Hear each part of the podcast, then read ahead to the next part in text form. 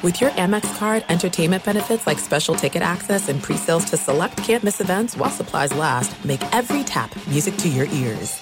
At Bet365, we don't do ordinary. We believe that every sport should be epic. Every home run, every hit, every inning, every play. From the moments that are legendary to the ones that fly under the radar. Whether it's a walk-off grand slam or a base hit to center field. Whatever the sport, whatever the moment, it's never ordinary at Bet365. 21 plus only must be present in Ohio. If you or someone you know has a gambling problem and wants help, call 1-800-GAMBLER. It's the Kia Summer Sticker Sales Event, so give your friends something to look at, like a B&B with an ocean view, an endless field of wildflowers, or a sunset that needs no filter. Make this a summer to share and save with a capable Kia SUV or powerful sedan. See your local Kia dealer or visit kia.com to learn more. Kia, movement that inspires. Call 800 334 Kia for details. Always drive safely. Sale applies to purchase of specially tagged 2024 vehicles only. Quantities are limited. Must take delivery by 7824. I'm Diosa. And I'm Mala. We are the creators of Locatora Radio, a radiophonic novela, which is a fancy way of saying a, a podcast. podcast. Welcome to Locatora Radio, Season 9. Love at First Listen. We're older, we're wiser, and we're podcasting through a new decade of our lives. This season, we're falling in love with podcasting all over again and getting to the heart of our stories. We're going places we've never gone before, and we're bringing you along with us. With new segments, correspondence, and a brand new sound.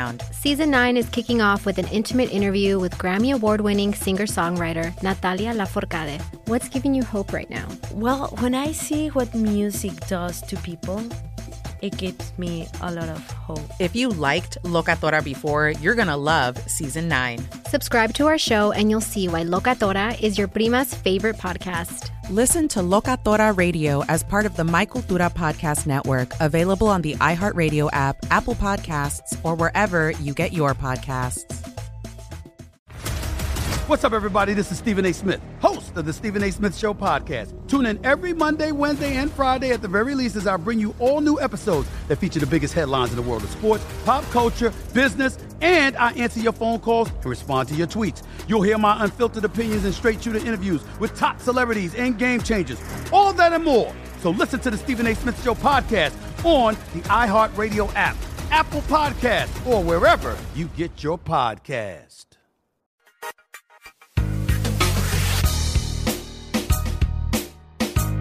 Hey, welcome into All Ball, the All Basketball podcast here for you on the Herd Podcast Network. Make sure you download, you subscribe, and you rate us. We got over 100,000 downloads just last week. Let's get that number up to 150,000 downloads. I'll give you a couple of my thoughts, get you into some great interviews, some interesting uh, perspective on the NBA, and um, maybe a couple of college basketball thoughts as well. Kind of interesting what has happened with um, with Condoleezza Rice. Here's my read on Condoleezza Rice deciding to do a 180, or maybe not a complete 180, more of a 90 or a 120, saying after the night after the commission released their findings on uh, college basketball, only now she comes out and says, "Hey, I think I should be, you know, able to be compensated for their name and likeness." Two parts to it. One, she wasn't the entire committee. This is Condoleezza Rice's thoughts, as opposed to the committee's findings was, well, their findings as a whole. Secondly, I, I think we've gotten to this place where no one wants to be unpopular. That's it. No one wants to be unpopular. It's an unpopular narrative to say guys should be compensated, should not be compensated for their name and likeness. It's an unpopular narrative. Sorry. Because I college basketball coaches have told me that. Hey, look, man, I don't really care if they do, but there's so many. We have a near perfect system. We have a really good system, and we're going to try and find perfect out of it. It just doesn't exist. You're going to open up a whole new can of worms. Last week, I was at uh, University of Kansas, and um, Kansas obviously somehow embroiled a little bit in the FBI stuff, although they're not accused of any wrongdoing in the most recent FBI details. But what's fascinating to me is here's Kansas one of the top five programs in the country, historic uh, Phog Allen Fieldhouse. They produce one and duns and sometimes two, three, four, five and duns. And I watched Devonte Graham, who's just what an amazing career he had from a guy who originally committed to App State getting out, sitting out an extra year, coming to KU, going from being a combo guard and a bench player to a star, starter and a star, and then the point guard this year on a Final Four team. Like, what an incredible career. And you know what he was doing when I was there? He had an autograph signing session in Lawrence, and then he had one in Wichita, and I would guess he was going to bag 25 grand or so. And, and so the idea is like, look, at the very, very top, the top of the heap, because the only people who's who we think their name and likeness is really valuable is the guys at the very top of the heap. They're so well compensated, if you will, they, they don't really need the autograph session. They have McCarthy Hall right next to the gym. McCarthy Hall is a basketball dorm. They do have regular students in it. It has a three quarter court basketball court, has a full time chef, has all this other stuff. They have that. They have a brand new locker room. They play in the best arena in the country. They have cost of attendance. They have uh, a beautiful practice facility. They have everything you could ever want. There, you never. There's you're wanting for nothing, nothing for nothing. And if you want to say, and like, look, uh, what's fascinating to me is guys like Jay Bilas, who has had an amazing career after his Duke career finished. Right, played professionally some, came back, was a grad student, got his law degree from Duke, is a practicing lawyer, partner in a firm, and is uh, the lead analyst for ESPN. Jay Bilas went to school for, at Duke for seven years without ever opening a checkbook. And Jay Bilas, as good as he is an analyst, he's very, very good. Those doors would not have been open had he not played at Duke. They're not. Um, Jalen Rose, who who who offered up the completely nonsensical, well, they should boycott the Final Four. Like, dude, Jalen, who's you know he's on Get Up, he's on the NBA. He had a he had a good NBA career. Jalen Rose is known to the world because he was one of the two great players in the on, on the Fab Five. Actually, one of the three best players in the Fab Five. Juwan Howard's a great player too. But he's like, think of how many kids are named Jalen now. Why? It's not because of Jalen Rose when he's playing with the Pacers, you know, or with the Bulls. It's Jalen Rose was the Fab Five, dude. He was popular, and we made him popular. But what's what's fascinating to me is this whole idea of well, it's not you're not allowing kids to choose you know one school above the other why can't you just do free market it is it's one it's not a free market nba is not a free market by the way you can't just pick on a whim. Where you go. There's the collectively bargained agreement. Now if you want to say they don't have any collective bargaining rights in college basketball that's fair. Uh, on the other hand all of the rights they do have would be what they would be fighting for collectively right?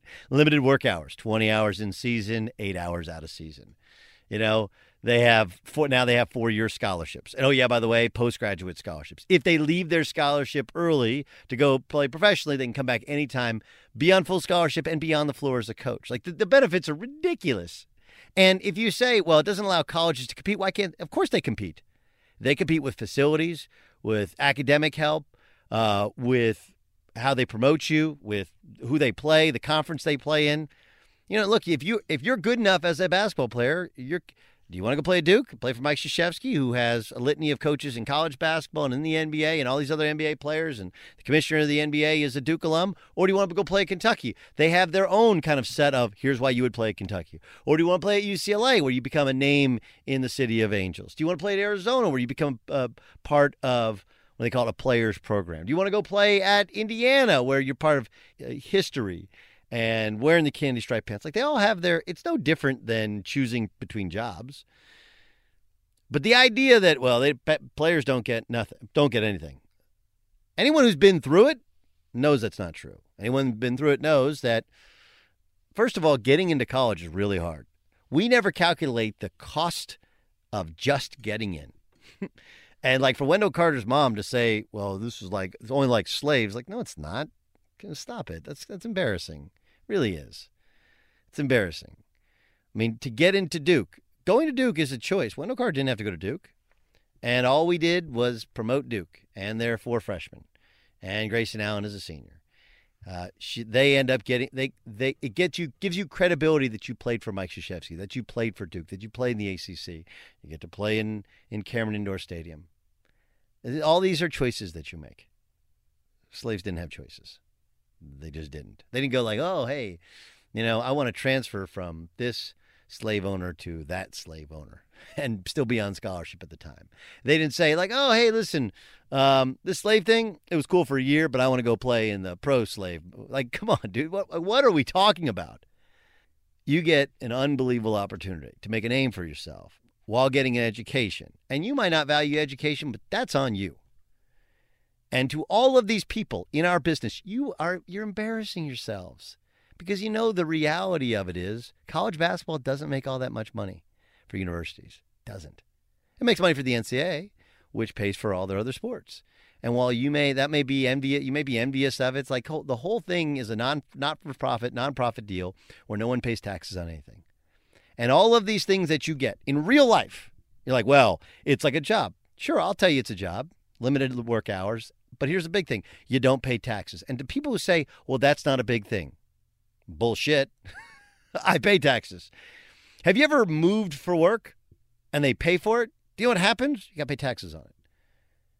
Have you ever gotten your health care taken care of by your employer? Because that's what happens in college basketball.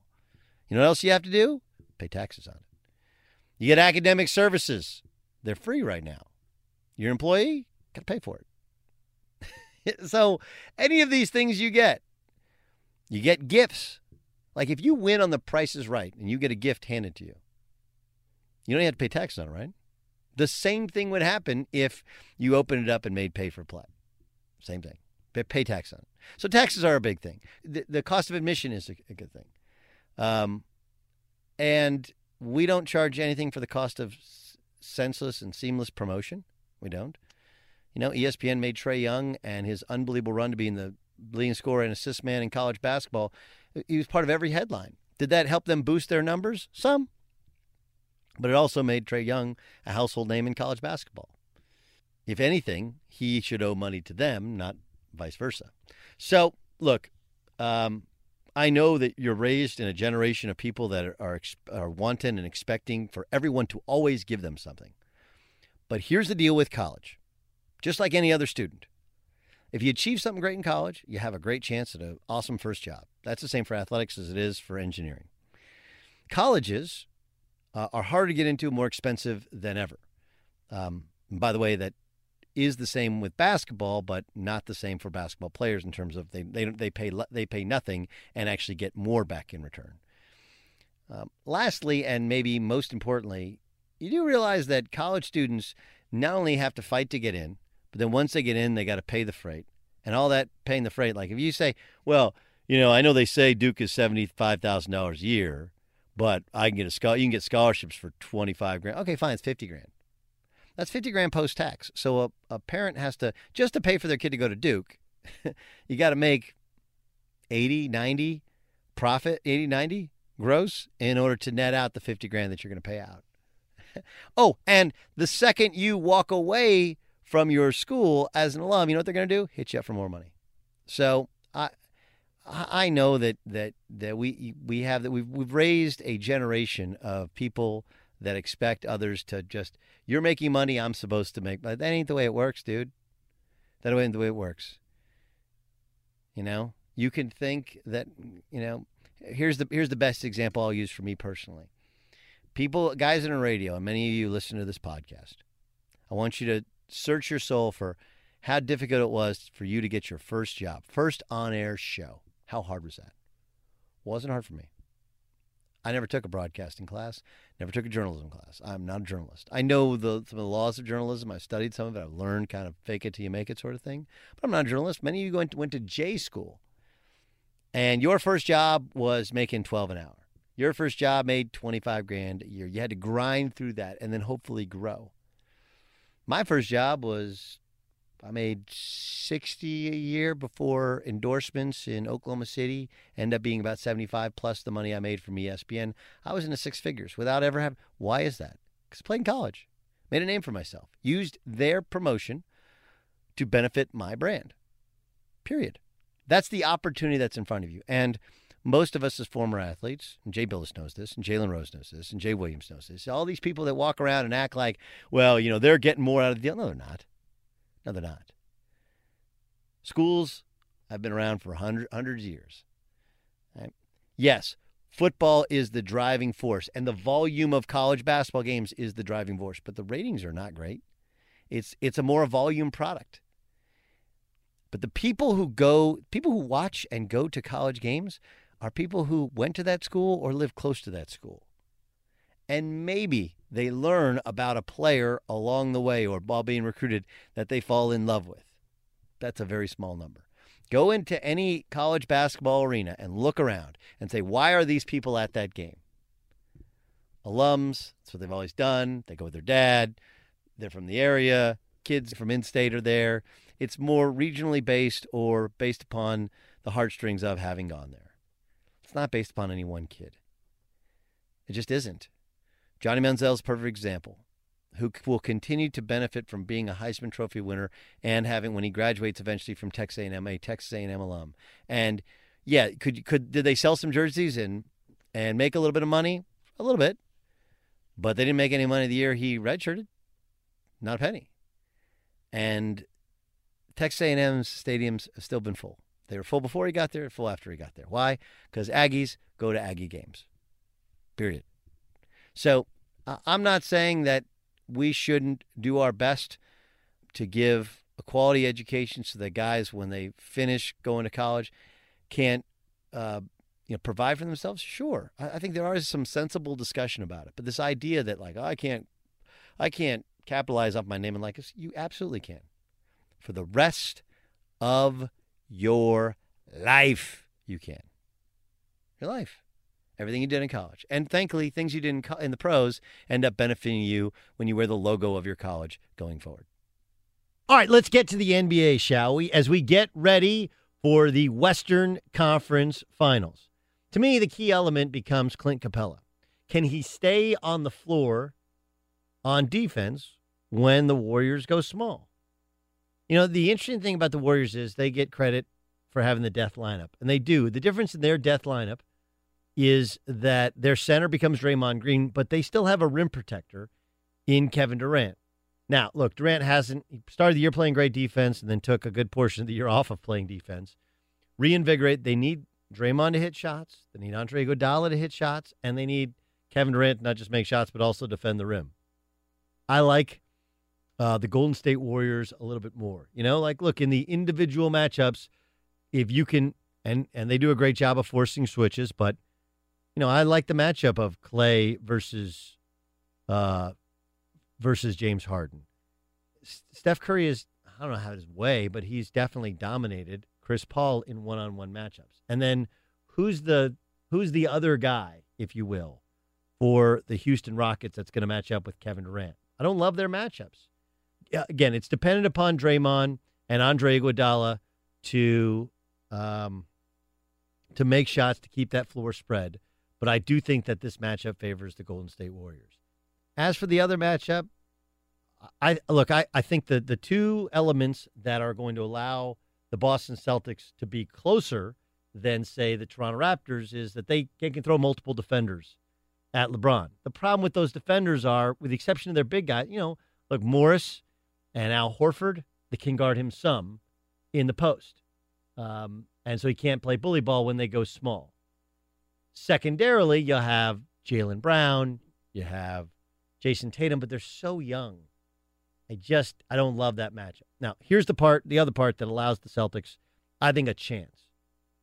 Rozier off the bounce, Jaylen Brown off the bounce. Like those guys, they have even a Marcus Smart who doesn't always hit shots. They have an extra gear that Cleveland defensively doesn't really have. And if Brad, which I think he'll do, can expose Kyle Korver as a mismatch or Kevin Love as a mismatch and attack them, attack George Hill against some quicker, more athletic perimeter players, like I think you got a real chance of seeing at least a longer series. Still favor the Cavs. It's not just because of LeBron, it's because this team is a bunch of shooters around LeBron that have hybrid defensive players that are just good enough but they'll have a game or two in which they blow out the Celtics. I think the Celtics will win a game or two based on speed and athleticism. And then you have LeBron, who you feel like can carry a team. Although, you know, look, he didn't shoot the ball well from three against Toronto, and they were outscored on aggregate, aggregate by the Indiana Pacers. I think the series is closer than people think, but I still think we'll have Cavs and Warriors in the finals.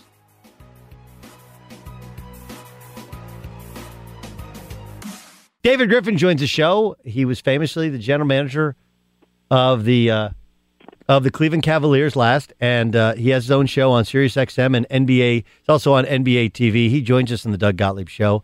I know everybody has you on to talk LeBron and the Cavs. I want to ask you about the Sixers. Uh, there are some in in your business, some in my business, and some in the basketball business. that think, hey, go out, add a Paul George, go out and add stars. I, I kind of think they're on the right path. I think this is good. That they didn't use Fultz; he wasn't ready yet, but eventually he'll be good. I'm not saying that you don't add more pieces, but I think this should be your core for a decade. You don't want to screw that thing up. Do you try and win in the short term, or you try and win the long term? If you're the general manager of the Sixers, David. Well, I, I guess it just depends on how you know what you think long and short term is. So, like, if you can say that LeBron's going to play at an elite level for let's say five more years, I, I'd love to have the young kids learn from someone like that. You know, I'd love for him to raise the next generation of elite talent in your organization. So there's no downside to that. It's not like they need to jettison any of the other talent they have. Um, relative to the Paul George piece, I don't think that's terribly likely. It sounds like Paul, if he leaves OKC, he's pretty much got his heart set on LA.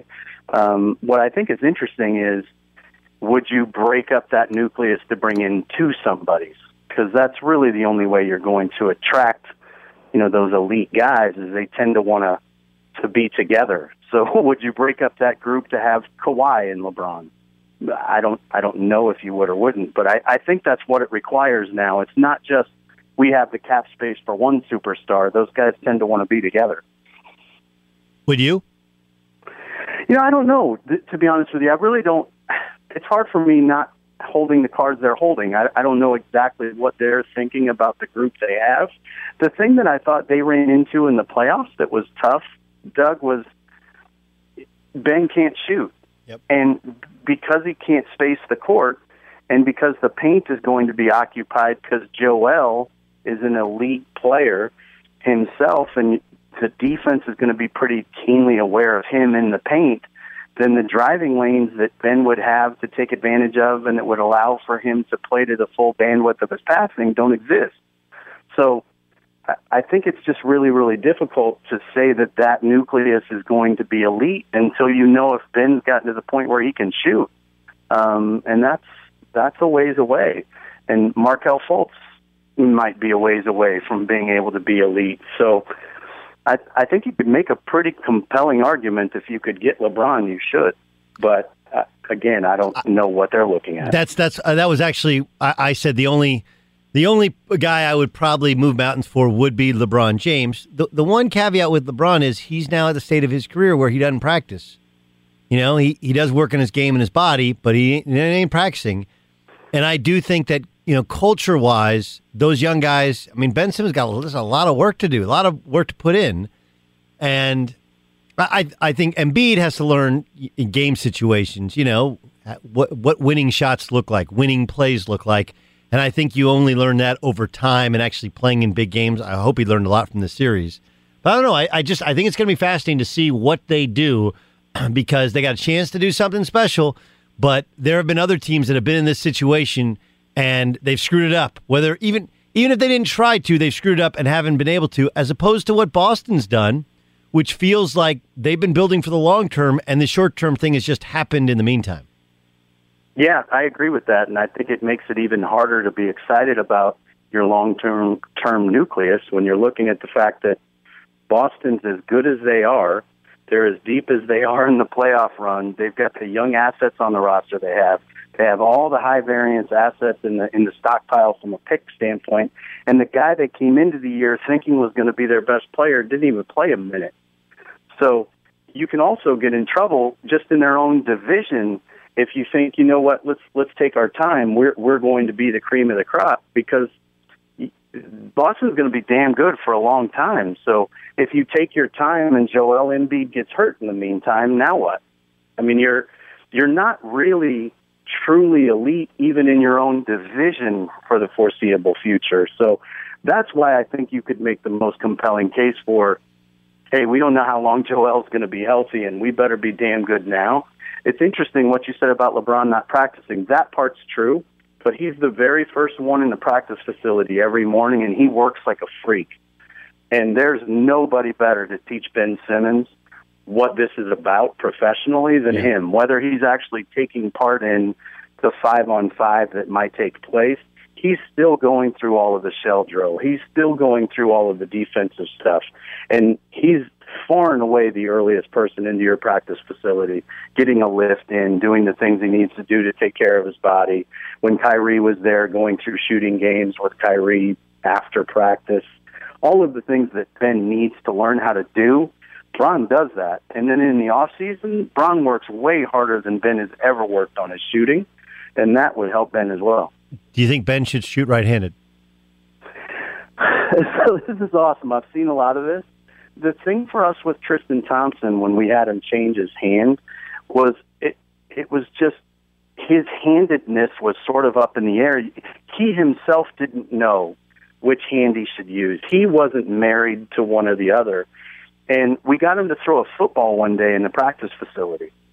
And when he threw it left handed, which in theory would have been his natural hand, he threw it into the ground like I would throw with my offhand when I was eight years old, right? I mean, it was, he just sort of flailed it into the ground left handed, and right handed, he threw like a 60 yard spiral. And you went, Tristan, you're, you're right handed. So if I could see Ben Simmons throw a football, I'd have a better chance to tell you which, which one he's more Well, but Ben Simmons, he shoots everything right-handed inside the paint. The only thing he does left-handed is free throws and and perimeter shots, and he doesn't shoot perimeter shots. You know, he finishes everything with his right hand. So I, I you know, I don't. Well, and Tristan was exactly the same, by the way. The, he he was incredibly deft with his right hand around the rim. The only jump hook he could make was right-handed, but he was shooting his free throws left-handed, and he would shoot like the you know the short corner jump shot left-handed, and kind of like what are you, what are you doing? Whatever made you think you were left-handed to begin with? In Ben's case, again, he can do all of those things right-handed, and maybe that's because he's more naturally comfortable with it. But it could also be that that's just he's wired like that, and it's easy to tell. By the way, I'm, I'm I know this sounds crazy, but it's easy to tell when you have somebody throw a football. Throw the, the throw the football challenge. I love that. Let's get to the Cavaliers. Um, have they figured something out, or is this just who they are going to be? Right, which is, you know, they're going to space you with with Kevin Love at the five, and now that Kyle Korver is much more comfortable and he's making shots, just create space for LeBron James, play through him, and play with a bunch of shooters, and then you know switch everything defensively.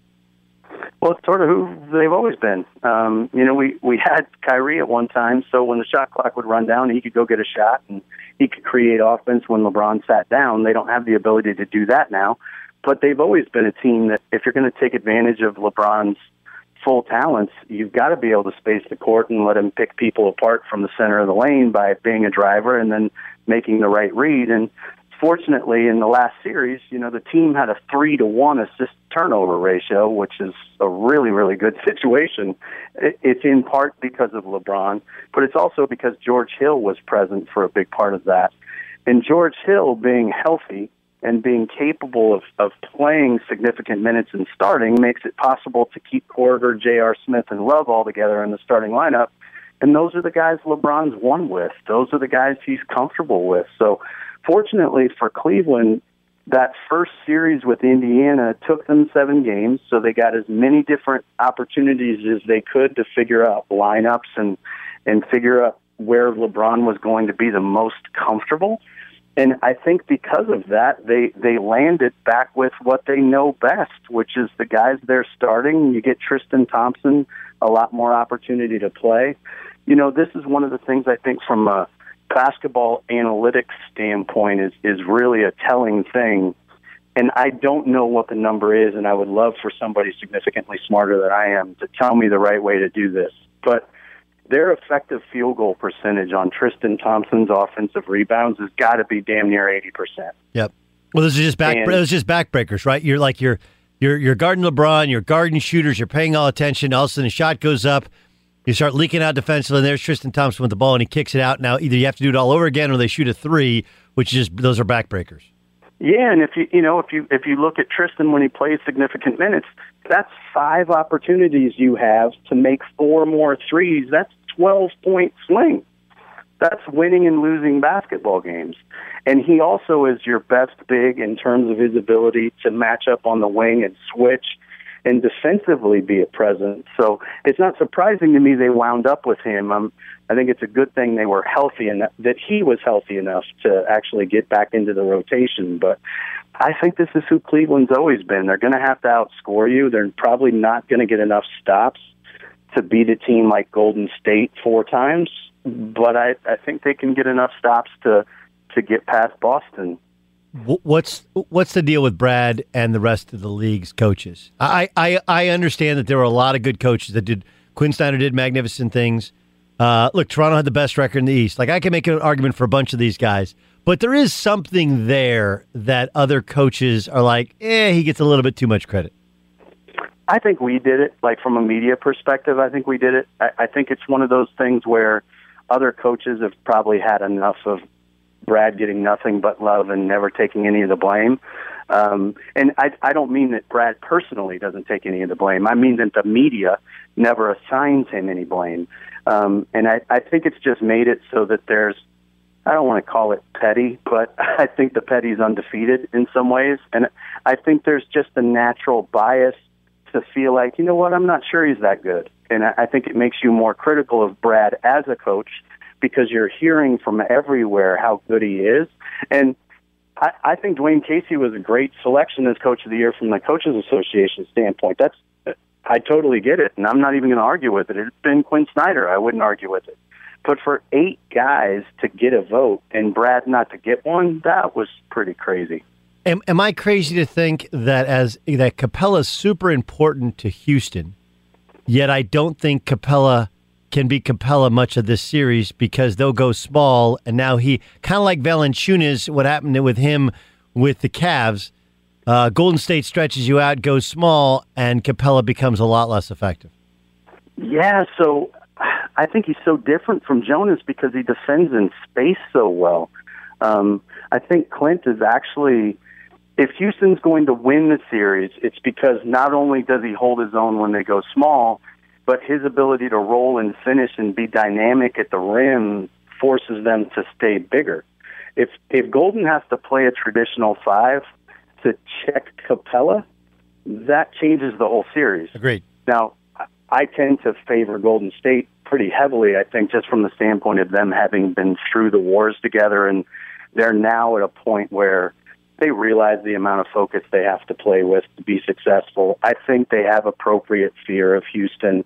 You know, Kerr really hinges a lot of what he does from a preparation standpoint on that appropriate fear, and I think they get it. And I think because they do, they're just too deep and too good offensively.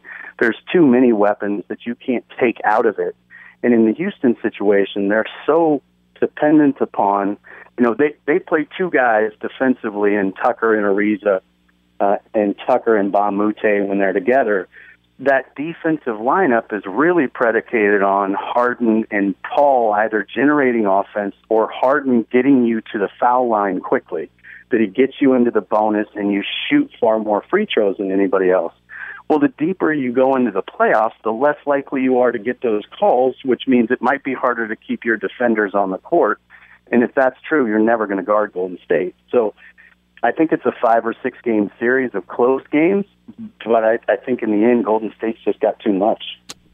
Great stuff. I, I can't tell you how much I appreciate. Look forward to hearing you some more on Sirius XM, watching on NBA TV. Thanks for being our guest. We'll talk to you as the playoffs roll on. Thanks, Doug. Talk to you soon, man. All right, pleasure's mine. David Griffin joining us, former general manager of the Cleveland Cavaliers. Uh, Ric Bucher has a great podcast. It's called The Swirl. It's with NBA vet Ryan Hollins. Ric also has his own national radio show on Sirius XM 80. Gosh, we're 83. He's 84, 82, 82. 82, 82. Anyway, ding, ding, ding, ding, ding, ding, 80, ding, ding. 82. Ric well Bucher, done. Ric Bucher joins us on the Doug Gottlieb Show. Uh, just as we all thought, Celtics and Cavs, Warriors and Rockets. Oh, there's just that one plot twist uh, the Celtics wouldn't have Kyrie and wouldn't have Gordon Hayward. Outside of that, exactly as we thought it would go.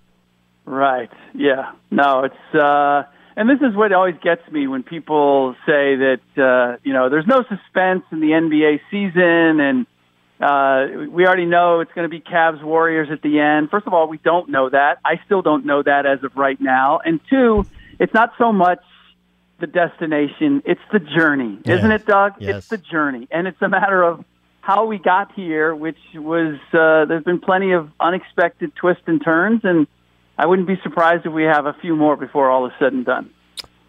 Why don't other NBA coaches have the same affinity for Brad Stevens as the media has for Brad Stevens?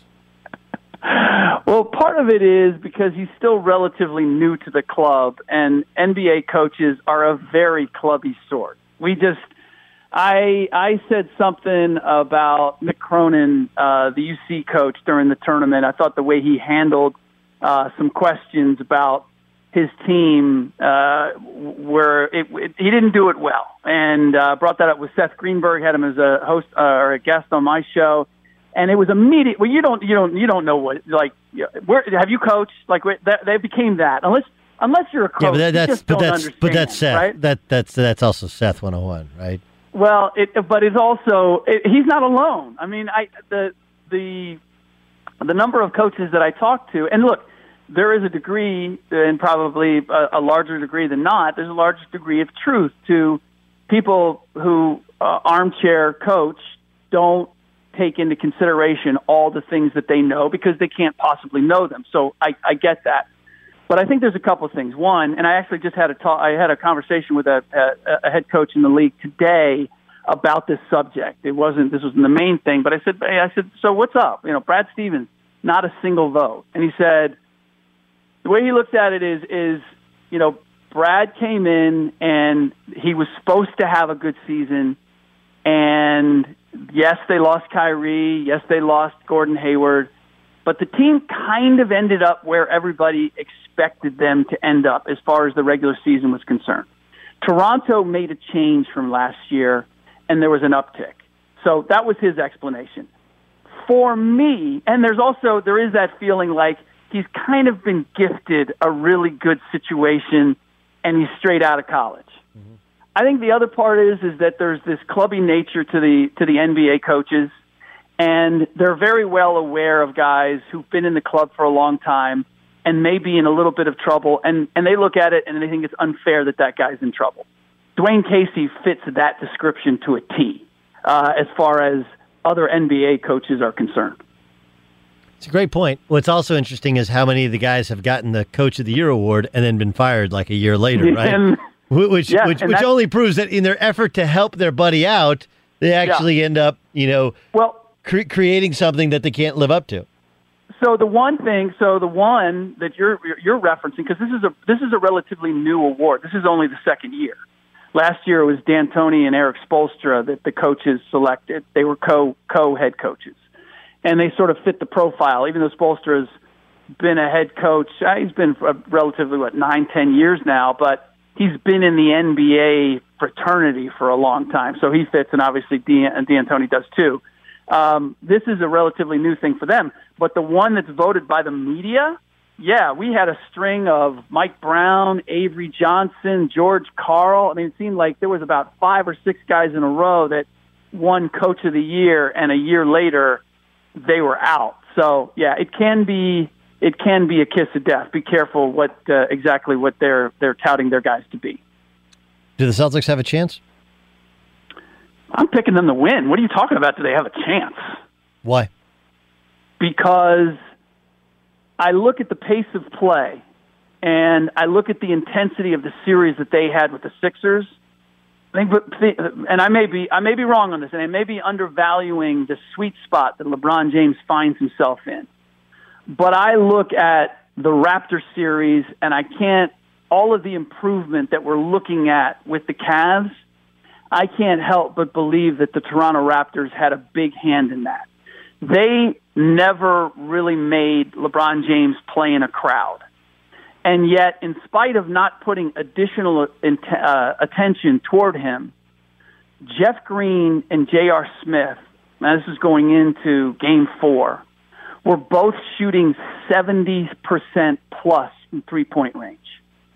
Jeff Green shot 31% against the Pacers in the first round. He shot 31% from three during the regular season. Uh, J.R. Smith shot a little bit better during the regular season, but he shot 31% against the Pacers. I look at guys like Terry Rozier and Jayson Tatum, Al Horford, Marcus Smart. Those guys, in my mind, are all gamers who are not afraid of LeBron James or the Cleveland Cavaliers. In fact, they come into this series thinking they have revenge in mind for what happened last year. They don't care that Kyrie Irving's not there, Gordon Hayward's not there, and and that they're not supposed to be here based on what everybody else thinks. They're looking at it going, we got back to the Eastern Conference Finals, and our and our and we still have unfinished business.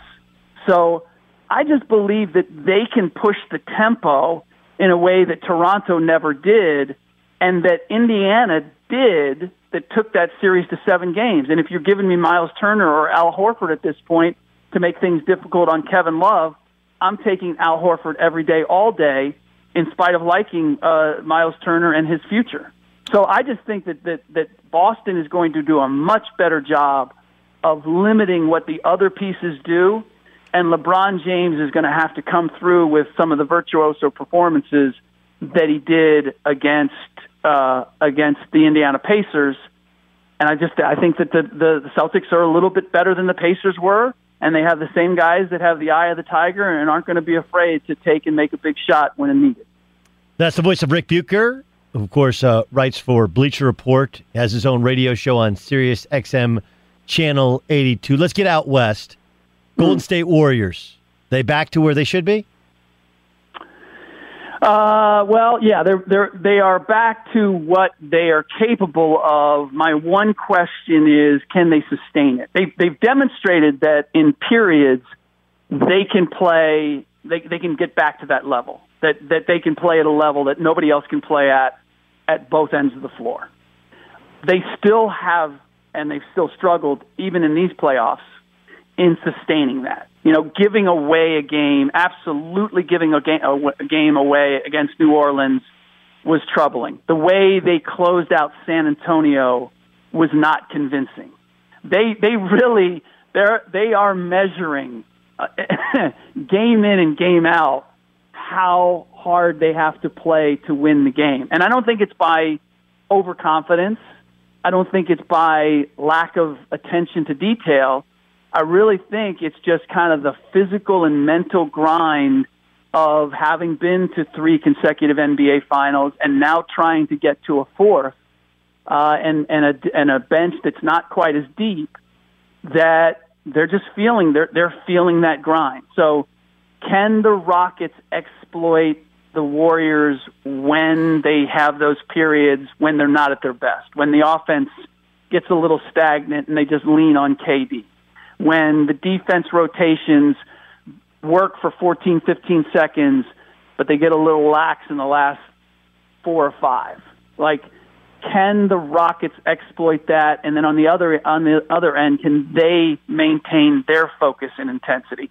That to me is what's going to determine this. The Rockets have demonstrated that they can take their foot off the pedal too, and they have less reason to do that. But um, that I, I'm not I'm not completely out of the woods with the Warriors yet in saying that they have the requisite ability to play as well as they need to play, as long as they need to play. Can they get back there, and have they demonstrated that? Yes. Have played some of the best basketball that I've seen them play in months. But the big question is going to be, can they sustain it? How many minutes can they play at that level? Sure. Um, what do you think LeBron plays next year? you know, it's so funny. I just, in talking to this coach today, he goes, I've heard he's going to play in Philadelphia. I've heard he might stay in Cleveland. Uh, obviously, there's there, you know there's talk about like Kawhi wants to go play in L.A. with Paul George and LeBron. Um, I, I'm I am going to stay with where I was at the beginning of the year, and everybody was telling me, which is that he's going to wind up in L.A. But I'll be honest with you, as of right now, I don't. I, I never had a dog in the fight but I really don't know. I still don't think he's going to stay in Cleveland. I, he remember the other day. I forget what game it was when he went to the locker room. Oh, he had the he had the um, the cramps and and had to go to uh, the locker room. And when he came back out and he walked out of the tunnel, he walked right right by Dan Gilbert, and there was absolutely no uh, acknowledgement, recognition, nothing from either one of them. I wasn't even Dan wouldn't even look at him, and certainly LeBron wasn't looking at him. You can't have, from everything I've heard. That's just the latest little piece of that relationship is far from great, and I think ultimately that's going to be the difference maker. Wow, be it'd be super super. Uh, the the Paul George knee surgery thing. Did everybody know that was going to happen? Uh, no, they did not. But uh, from everything I've heard, it's not something that people are, you know, taking a, a lot of uh, concern with, or that it's going to it's it's changing the dynamic as far as what people are expecting. Russell Westbrook. Uh, I, look, Zach Lowe, and, and I want to make be very careful because I, I like Zach Lowe, and I do think that other people around the league will say will say that like, well, maybe maybe you got to think about trading Westbrook, but thinking about doing it and actually doing it are two completely different things, right? And and it's always the guy who doesn't have a Russell Westbrook who talks about trading a Russell Westbrook. Right. What do you think Oklahoma Right. City does? What, what, what do I uh, what do I think Oklahoma City does with Russell Westbrook? in general? um, continue to thank their their stars that he signed a five year extension there. Uh, look to uh, to find pieces that are going to build around him, and and and ultimately um, hope that his maturity and his decision making continue to improve. That Will, at will some Billy point, will Billy be able to like? I think that bringing Billy back, the next thing to do is sit him down, and go like, "Hey, Billy, you got to coach him. Like, you have to get some of the stuff out of him because he has so much talent, but you got to Yeah. get some of the one man possessions out of him." Yeah, and I don't, you know, I will say, having been around that team a little bit, uh, and just recently during the playoffs, I was encouraged by the interaction that Billy had with Russ. And it is a negotiation as opposed to, you know, a directive when it comes to the, the conversation between those two. Um, then again, I thought that Billy showed great. I mean, it seems simple, but the fact that he sat Melo down and kept, you know, and, and went back to him briefly and then didn't go back to him again, I, I- think that says a lot about Billy's uh, growing stature as a uh, as an NBA head coach. I, I think that what they they in, in short short of moving Billy on, and I don't think I don't know that there's a coach out there that's going to change that dynamic. Is that you go get a what Tom Thibodeau was for Doc Rivers, or what Ron Adams is for Steve Kerr. Uh, you go get that guy who is a no nonsense X's and O's. This is how it needs to be. Hard ass, who is the first assistant, and he's the guy who is you know lets Russ know this is the way we've got to do it. Um, some people mentioned like a, a Steve Clifford to me. Doesn't have to be like you know. I mean, obviously you got a star of that nature. It's not you're just going to tell him it's my way or the highway. That those days are long gone. But a guy whose X's and O's are strong enough that he can say, "This is the way we need to do it. If you want to win, this is the way we need to do it." And ideally, it's somebody who has, you know, has had a certain degree of su- success that Russ is going to to respect. But ultimately, it's going to come down to this: Russ is going to have to be frustrated and fed up enough with his own shortcomings and failures right. to say, "I'm willing to try to do it a different way." Surrender yourself to the process. Thanks so much, Buke. Really appreciate you joining us. You got it, Doug. Ric Bucher. The podcast is The Swirl with longtime NBA vet Ryan Hollins. All right, so that's going to wrap it up for All Ball. I want to thank all of our guests David Griffin, Ric Bucher. Next week, we'll start to prepare you for the NBA draft. I'm currently concocting an article the 10 most overrated, 10 most underrated players in the upcoming NBA draft. Do you have any questions or things that you want um, in the next All Ball podcast? Tweet at me at Gottlieb Show or hit me up on our Facebook page, which this will appear on. Make sure you not only download it, rate it, and of course subscribe, but you also tell a friend about it because we're over 100,000 in downloads. We want to get to that 150, want to get to 200,000, and you can help It'll make the show better. Frankly, it'll make the guests even better, although they were great this week. I'm Doug Gottlieb, and this has been All Ball.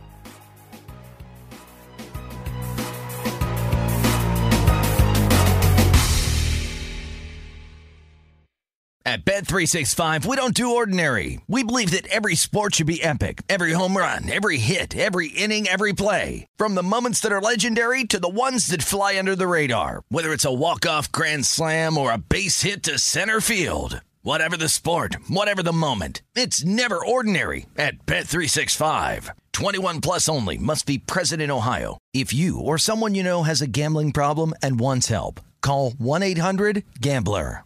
I'm Diosa. And I'm Mala. We are the creators of Locatora Radio, a radiophonic novela, which is a fancy way of saying a, a podcast. podcast. Welcome to Locatora Radio, Season 9. Love at first listen. We're older, we're wiser, and we're podcasting through a new decade of our lives. This season, we're falling in love with podcasting all over again. And getting to the heart of our stories. We're going places we've never gone before, and we're bringing you along with us. With new segments, correspondence, and a brand new sound. Season 9 is kicking off with an intimate interview with Grammy Award winning singer songwriter Natalia Lafourcade. What's giving you hope right now? Well, when I see what music does to people, it gives me a lot of hope. If you liked Locatora before, you're going to love season 9. Subscribe to our show and you'll see why Locatora is your prima's favorite podcast. Listen to Locatora Radio as part of the My Cultura Podcast Network, available on the iHeartRadio app, Apple Podcasts, or wherever you get your podcasts.